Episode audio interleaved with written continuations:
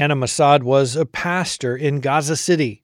His Christian community experienced two bombings. Then his colleague was kidnapped and martyred for his faith in Christ. How could Pastor Massad continue to minister under these conditions? The Lord put this assurance in his heart. If you are in my will, even if you live in one of the most difficult places in the world, like Gaza, that would be the best place for you. But if you are out of my will and living in the greatest country in the world, America, that will be the worst place for you. So, the best place for you and for me, loved one, God, help us wherever we live to be in the midst of His will because that's the best place and the safest place. Jesus never promised his followers an easy path. In fact, he told his disciples that the world would hate them. He sent them out as sheep among wolves. Jesus' words came true in the life of the apostles, and they're still coming true today in the lives of his followers around the world. Join host Todd Nettleton as we hear their inspiring stories and learn how we can help. Right now on the Voice of the Martyrs Radio Network. Welcome again to the Voice of the Martyrs Radio. My name is Todd Nettleton. Last week we heard part one of a conversation with Hanna Massad. He served as the pastor of Gaza Baptist Church, and he told us about some of the persecution that he and his congregation faced. To get you up to speed for today's conversation, I'll remind you of some of those things. Pastor Massad's wife oversaw the Bible Society in Gaza. That organization was bombed twice. Then a co worker at the Bible Society, Rami Ayad, was kidnapped and killed for his faith in Christ. Rami's widow, Pauline, was our guest last fall on VOM Radio. You can hear that interview at our website, vomradio.net. When we left off the conversation last week, Pastor Massad was telling us about the aftermath of this violence. He and his family were committed to staying in Gaza, even in the midst of all the danger for as long as they possibly could. I asked Pastor Massad if there were any scriptures that particularly stood out to him during that season of intense persecution. You know, one of the things um, the undercover police in Gaza told us when we went through persecution, they told us we cannot protect you. You got to take care of yourself. Wow. So when I say the Lord is my shepherd or the Lord is my refuge or the Lord of my shelter, I better mean it literally because there is time nobody will help you and you really need to lean 100% on the Lord. So the scripture become even more real to you. And then also you start to ask yourself the big questions in life, the uh, serious question, you know, especially when you feel your life on, on the line, you know what is life is all about, what is the most important thing for me, and uh, how you know want to live and to reflect the Lord love um, in this difficult situation. Before we go on with your story, let, us can you give an update on on Pauline because we had her on Voice of the Martyrs Radio, and I know she she talked a lot in our conversation about forgiving and coming to the point of really truly forgiving the people who killed Rami but she's still doing ministry. Yes, yeah, we really are blessed with the life of Pauline and her ministry, and um, uh, Pauline now is helping uh, about 16 young widows uh, in the West Bank, um, wow. and she is uh, helping them in different ways, spiritually and with other needs, and uh, so we're really blessed to see how the Lord uh, shaping her personality, especially after she lost her, her husband and how God using her and how she's investing her life uh, in the life of other and in especially specifically in the life of other young widows in the in the West Bank and it's really a blessing uh, that we partner together and uh, able to work together uh, even at this uh, stage uh, in our lives.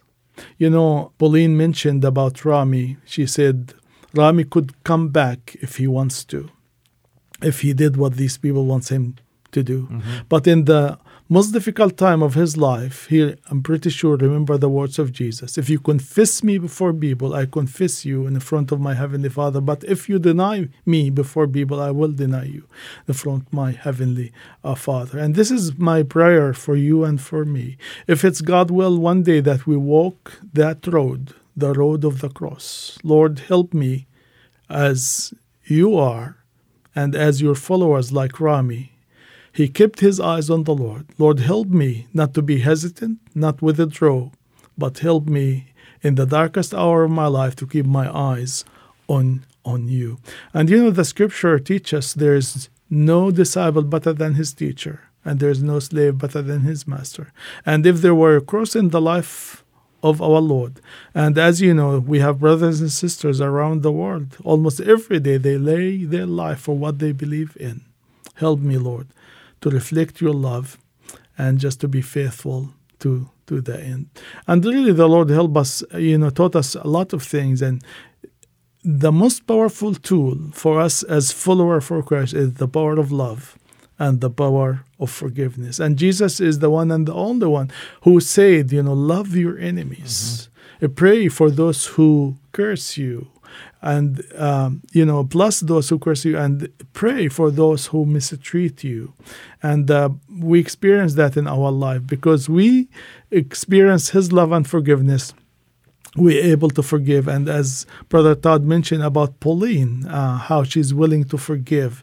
And when you and I remember how much He forgave me and you, and how He wants us also to forgive, to forgive other. And quickly, the Lord taught us really the power of His presence. And I think, Brother Todd, one of the most beautiful things for me and for you as followers, as disciples of Christ, when we bow our head close our eyes, and just feel His loving arm is embracing us in the most difficult time of our life. This is precious.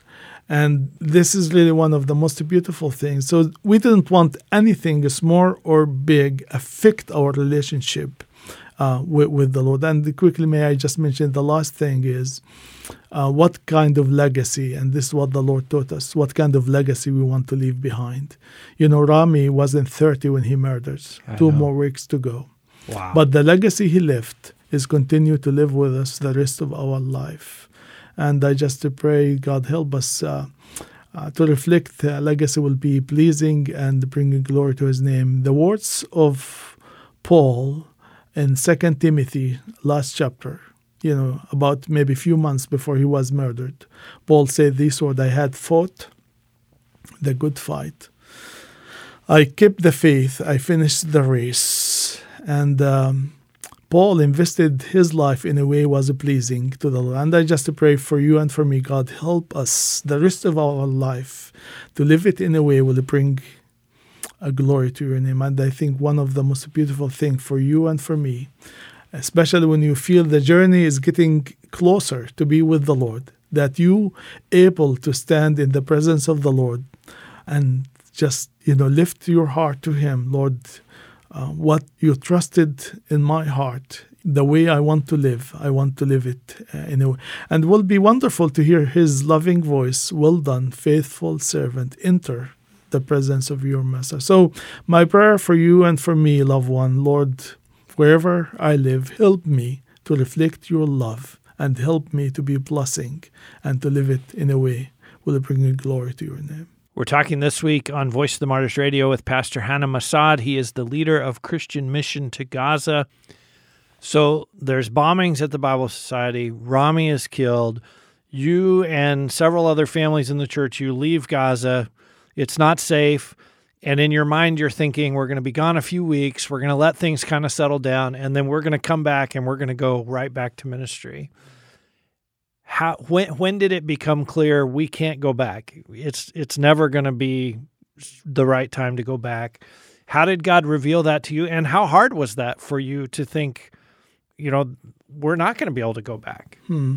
You know, after six months, actually, I mean, the plan want, want to go back after a few weeks or so, but uh, things, it was a little complicated concerning the political situation and permission to enter Gaza, not to enter uh, Gaza. But uh, I remember after six months, you know, Suhad, um, you know, said, I'm ready, you know, I want to go back and uh, we tried different ways and uh, the doors were closed and this is uh, some of the ways the Lord show us is uh, what His will is uh, by closing door. Uh, if we remember, you know, Paul, when he was in Asia Minor, you know, he wanted to go to Ephesus area to speak, and the door was closed. He wanted to go to Bithynia, and the door was closed. He came down to Troas when the Lord opened through a vision.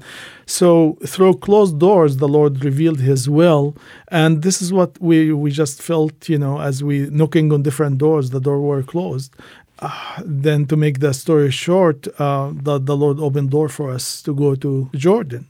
And God really connected us with other brothers and sisters who are also persecuted, who also went through pain and suffering. It's the Iraqi Christian refugees. And here we are in Jordan and, uh, you know, working, pastoring um, that congregation uh, for, for six years. And uh, uh, we continue uh, to minister uh, in Gaza, in West Bank, but uh, West Bank, and also in Jordan, but in different uh, Mm-hmm. different ways. Um, I mean, you grew up in Gaza. That was home to you. To not be able to go back home, did you did you go through kind of a grief stage of Mm-hmm. of saying we're not going to be able to go back there, or did the Lord just make it so clear that you were just moving forward? You know, um, when we uh, left Gaza after uh, when we evacuated after the persecution, I looked at my wife and I said. Um, and it was emotional time and i said i didn't feel this is the right way that i want to exit gaza and i want to come back so this is why until today i continue to go to gaza you know at least three times a year to minister to the church and to the community and to the christian school there and to the library and also uh, helping um, the Christian community and even the wider community with relief because the poverty uh, it's a huge. They say 80% of the people in Gaza they depend on different charities for food. Wow. So there's a lot of need. There's a lot of there are a lot of opportunities, and there's people who never met uh, a Christian person in their entire life, and here you are by the grace of God to share with people who you are, why you do what you do, and uh, and uh, I'm sure the hearts of people will be touched with uh, the Lord love. There are a lot of people in that part of the world who hear Palestinian Christian and say, "Well, the, that those two don't go together. If if you're Palestinian, you're a Muslim." Talk a little bit about that whole identity, the identity segment of that, and how you can say, "No, I am Palestinian and I'm a Christian. I'm a follower of Jesus Christ." Amen. You know, our roots really go back um, to the day of Pentecost. Uh, like in Acts 2, there's 14 different ethnic groups listening to Peter in his first sermon. Uh, one of these groups were Arab. So, really, our roots uh, go back. So, the message of the gospel, um, you know, started, you know, Acts 1 8 uh, in Jerusalem when people received the power. And um, uh, the message of the gospel started there. And uh, so our roots really go back to many, many generations. But the sad thing is uh, the traditional church. I believe the Lord have children in every church, but sometimes the tradition um, it took over. But really, the roots and the heritage and the history um, it's go back to, to many many generations. But uh, we really blessed uh, that the Lord opened doors for us to reach out to others uh, with His love and uh, with His grace. You mentioned going back to Gaza now and still ministering there. What is it like to be a Christian in Gaza today? Is is Gaza Baptist Church does it still exist? Is it still having services? What what's the situation for Christians in Gaza now? You know, uh, sometimes people uh, ask me like, "What is like um, to live in Gaza?" Usually, my response uh, will say, "I never been in prison, but I lived in one when I was in Gaza, because there is siege like from um, almost everywhere." Uh, thank God uh, the ministry continue. Uh, please pray for the church in Gaza because they've been without a pastor for the last two three years. But every Sunday uh, we have live Zoom with the church in Gaza and also with other brothers and sisters around the world who care about the church. And also the library, which is part of um, the church, which is the only Christian public library in the whole Gaza Strip. Whereas the wider community, uh, people from different backgrounds, they come to use the library, and there is good section also in that library, Christian books, where people uh, uh, from different universities they come and uh, spend time where they want quiet time and. Uh, God using, you know, that church and also using the library to be a blessing um, for the Christian community and the wider community. Is there still the level of danger that there was? You know, are, are there still bombings happening? Are there still Christians being killed? Or is it a little more stable now? Or is it is it hard to answer that question from week to week? yeah, it's hard to to go in details with that question, but um, I mean, we're able to meet um, as a Christian community uh, in in a safe place uh, in the church and the building of Gaza Baptist. But um, again, um, you need um, uh, wisdom um, uh, concerning uh, how to reflect His love to the wider community. Mm-hmm. We often end at the point of prayer, but I want to talk specifically right now how do we pray? You, you've talked about some things, safety, uh, protection, and wisdom to know how to how to interact with the community, the wider community. Mm-hmm. Are there other specific ways to pray for Christians in specifically in Gaza this week? Yeah, please uh, pray for the leaders um, in the in the church and in the library uh, to be a blessing uh, for the community, the Christian community, and also uh, the wider community please pray uh, for provision uh, for the Christian community and also the, the wider, and that the Lord continue to use the library uh, to be blessing uh, for for the community, and just um, you know also the political situation and the tension is very difficult. So I know and you know there's no real peace without the Prince of Peace. Amen. But uh, let us pray. Um, hopefully, maybe people will stop killing each other and but in the same time, people and um, in Gaza and also be, beyond will experience um, the Prince of Peace uh, in personal way. Amen. We're talking this week on Voice of the Martyrs Radio with Pastor Hanna Massad. He is the president and the founder of Christian Mission to Gaza. Their website, in case you want to visit, is cm2, the number 2, g.org, cm2g.org, Christian Mission to Gaza. I would encourage you to visit. Pastor Hanna's book is called Pastor from Gaza. You can get that on Amazon or uh, through their website. Pastor Hanna, let's talk about your ministry today because, you know, you're still ministering in Gaza several times a year, but you're also working in Jordan, you're also working in Egypt, you're working around other places in the Middle East. Tell me a little bit about Christian Mission to Gaza and about what your ministry looks like today. You know, we started back in the fall 1999 as non-profit. We minister, as you mentioned, not only in Gaza but beyond. Um, we support uh, orphanages um, in Egypt and also one in Lebanon and one in the West Bank. And also, we reach out to orphans and widows in these areas. Of course, we continue to support in a regular basis about 700 Iraqi Christian refugee families in Jordan. And we have uh, about 10 leaders who carry the ministry in regular basis um, in Jordan, Gaza, and West Bank as well. In Jordan, we try um, to balance their physical need with their spiritual needs because uh, they went through persecution and uh, uh, difficulties, and uh, God is, is using that. And actually, the ministry among the refugees in Jordan started back in 1991, and uh, with the first Gulf War, if you remember, mm-hmm. and then uh, the Lord continue to use this ministry until today. And as I said, uh, uh, there's about uh, 700 families we help in a regular basis with their need, with their food. But in the same time, for example, every Tuesday we have about 10 buses going to different locations where the refugees and bring them to the church because really the the purpose of this ministry um, three things to encourage people to come to hear the, the word of god to hear the the gospel, and then uh, the one who's interested um, and accept the Lord as Savior uh, and Lord uh, will start to grow uh, in their faith, uh, will be discipled. And then the third thing, when the time come to immigrate, they have something very precious in their hearts. They have the Lord, and really, the Lord raised leaders and pastors from uh, that congregation. And so when the time come to immigrate to, the West, you know, they start Arabic speaking uh, congregation or Arabic, you know, Bible study in their, their home uh, in the new countries because they come to Jordan for a transition period of time. So this is the time when we minister to them, and the Lord using that time uh, to be blessing for them and also blessing for the new countries they uh, immigrated to.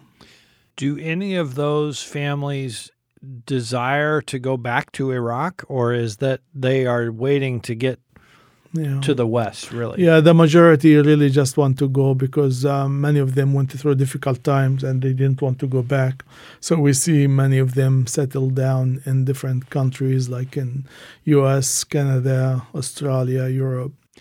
In that work, specifically with refugees, what are some of the biggest challenges? Like, like what's the hardest part of of that work? The, for example, Iraqi Christian refugees in Jordan, they're not allowed to work. So how you support your family if you're not allowed to work?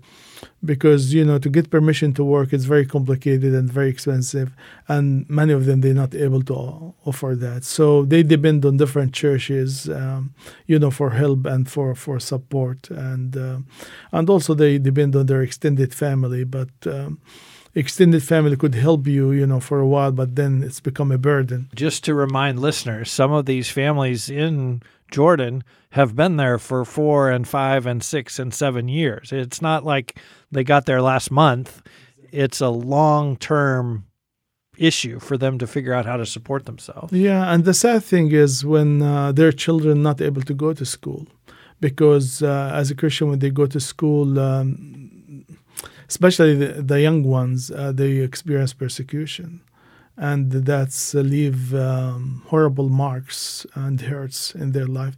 And uh, this is one of the really um, the things really broke our hearts when we minister to them uh, when their children waste you know um, one year two years three years four years without school.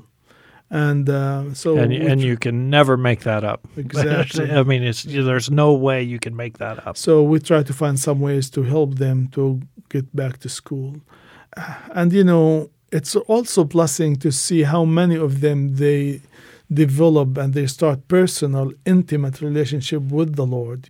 They even start to thank the lord you know that thank you for allowing us to go through that persecution. Wow. um, because you know many of them they came from nominally christian background but it's a blessing to see uh, how many came to put their trust and renewed their life in a very personal way with the lord how much of a how much of a entry point is it the fact that you in your own story have been through persecution? When you sit down with an Iraqi family who's been through persecution how how much does does your story help you to be able to understand them and minister to them and encourage them yeah, it's uh, you know we felt really God connected us together through pain and suffering and through persecution because both of them. So you know there's times when we uh, cry together as we pray, as we listen, as we encourage one another, as we laugh together, and through both of us what we went through we're able to relate to each other even in a deeper way and uh, in, in a better way. And that's really been a blessing. But also to see them grow and also to see god's call in their life and how the lord um, continue to guide and to lead and to provide uh, for them even in this difficult time. And the same way how the Lord work in our life. And it's really beautiful to see how the Lord is walking alongside of us in this journey of life and journey of faith. As we finish up, I mentioned we always want to equip people to pray. As we think about the work in Iraq and the work among the refugees, what are some specific ways that that our listeners can pray this week?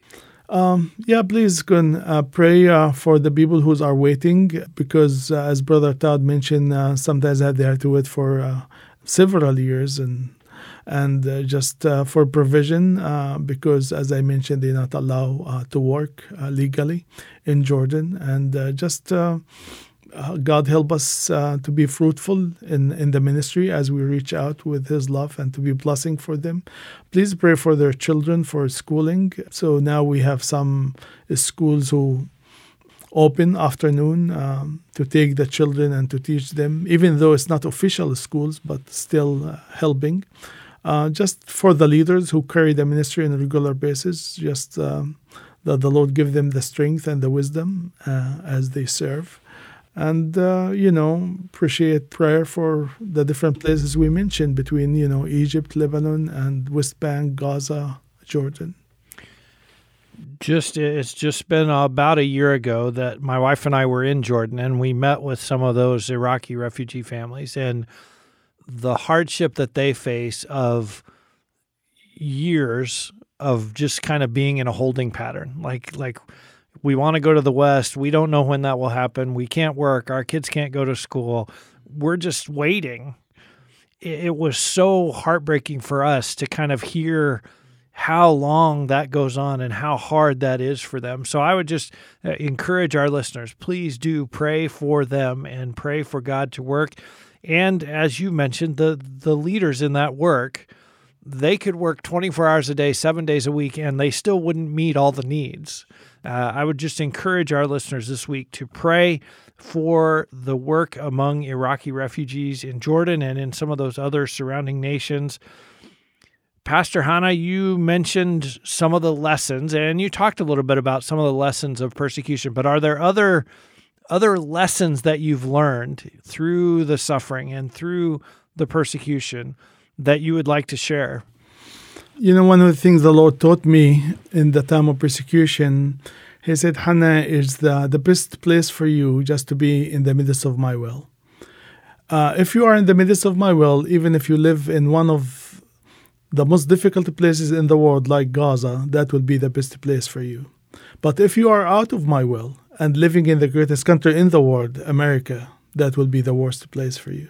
So, the best place for you and for me, loved one, God, help us wherever we live to be in the midst of His will, because that's the best place and the safest place.